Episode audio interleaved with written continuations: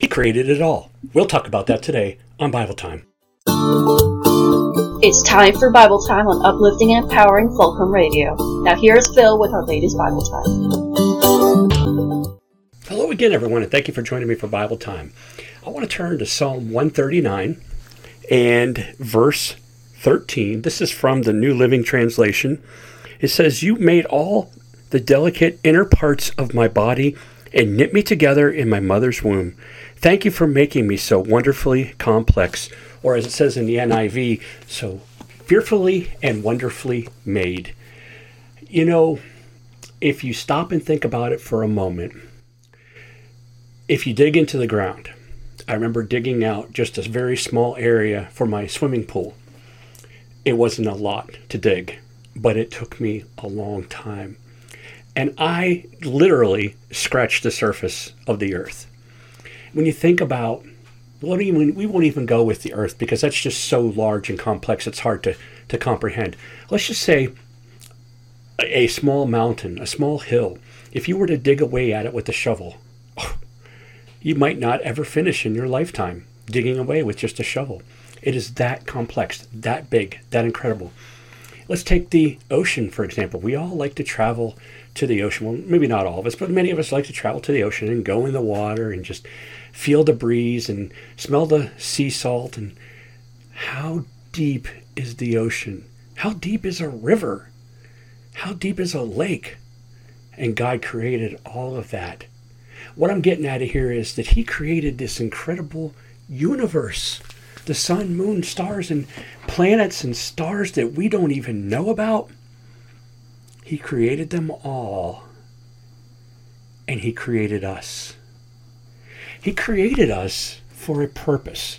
Ephesians chapter 2 verse 10 says that we are his workmanship so that we can do works for him. In 1 Corinthians chapter 12 it talks about the body of Christ being many parts. We are all many parts of one body. And God created it all for a purpose.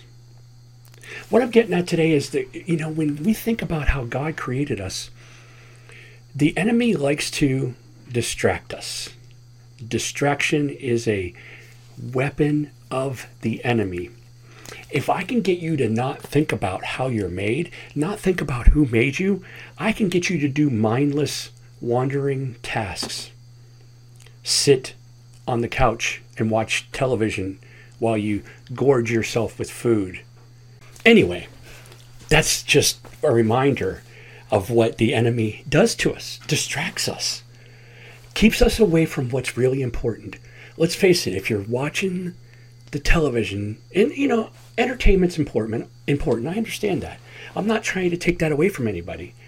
But mindless tasks, and maybe it's when you get into a car and you drive to some place that you go all the time, do you think about how to get there? You just automatically go. Our minds can do that, and the enemy does that to us. It's not just about eating and, and sitting on the couch, it's anything that we do that distracts us from God. You see, God created us with a purpose, every single one of us. He created the sun with a purpose, the moon with a purpose, the earth with a purpose, the rest of the planets all have a purpose.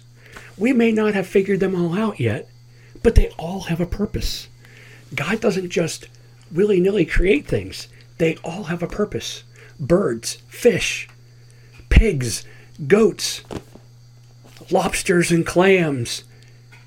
Everything has a purpose. God created and intended it that way. And so many people I talk to, well, what's my purpose? How do I know my purpose? You know, sure, I can help you find your purpose, but there's one who can help you even better. And it starts with this. You can close your eyes, you don't have to. You can fold your hands, you don't have to. Just say, God, what's my purpose? It's that simple. God, what is my purpose? Now, there have been books written.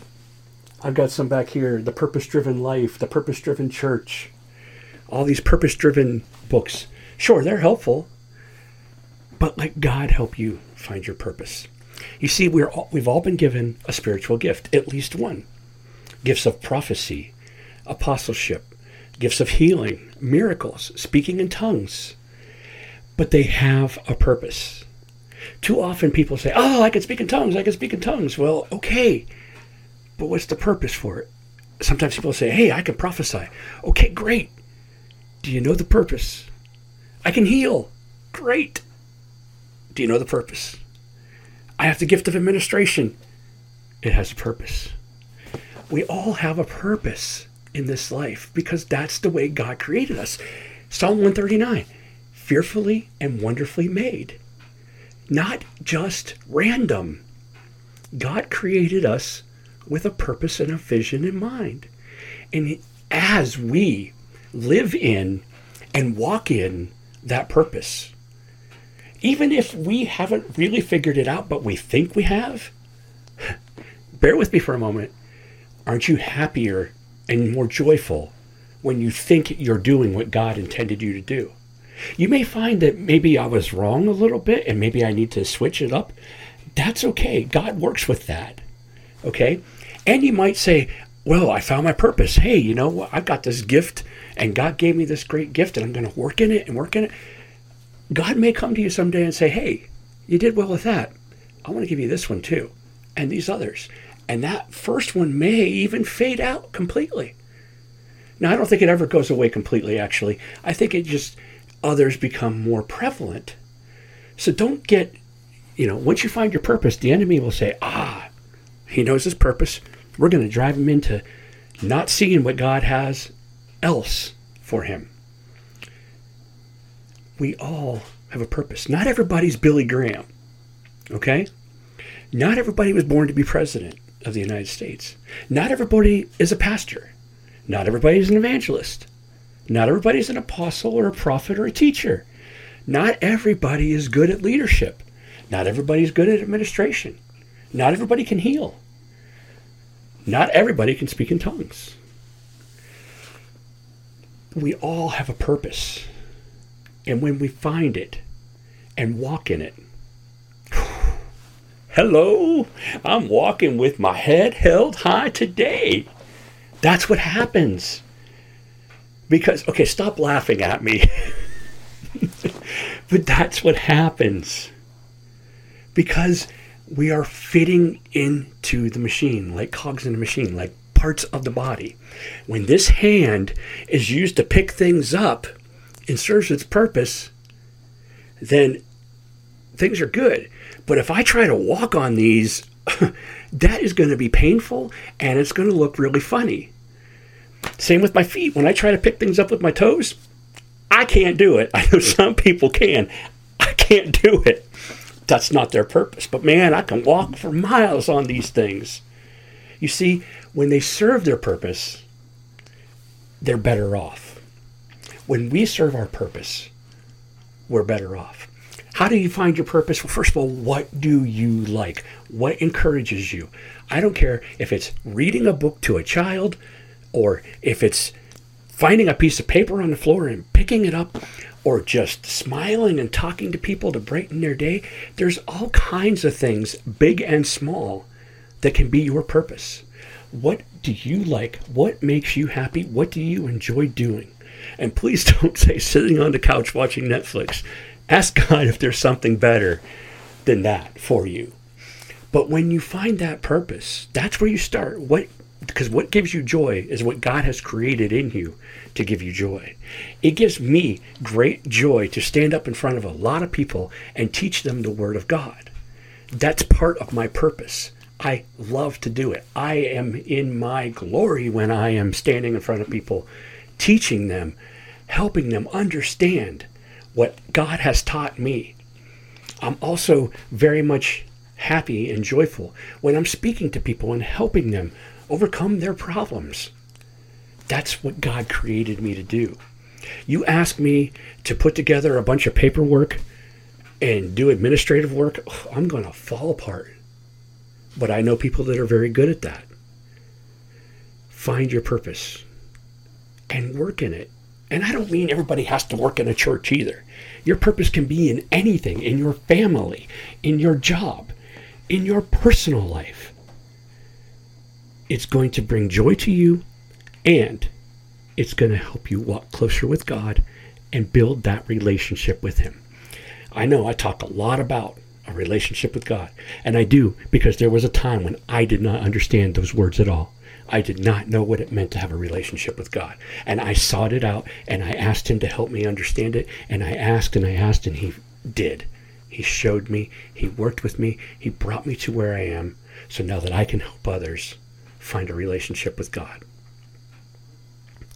So find your purpose, whatever it may be. God is not waiting for you to ask, He is already working with you to fulfill your purpose. When we get distracted, He He will still work with us, but it slows things down. Find your purpose. Be who God intended you to be. Do what God intended you to do. And if you need help, reach out to the fine folks at the Fulcrum Center. Go to our website, thefulcrumcenter.org, thefulcrumcenter.org. We're working on making the website better, but even then, you can contact us. You can find out, hey, I want to know my purpose. I got this idea. Can you guys help me out?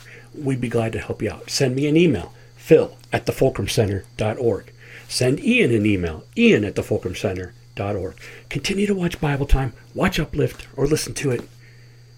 Follow us, share us, all that good stuff. That's your Bible Time for today. I'll talk to you again all real soon. God bless.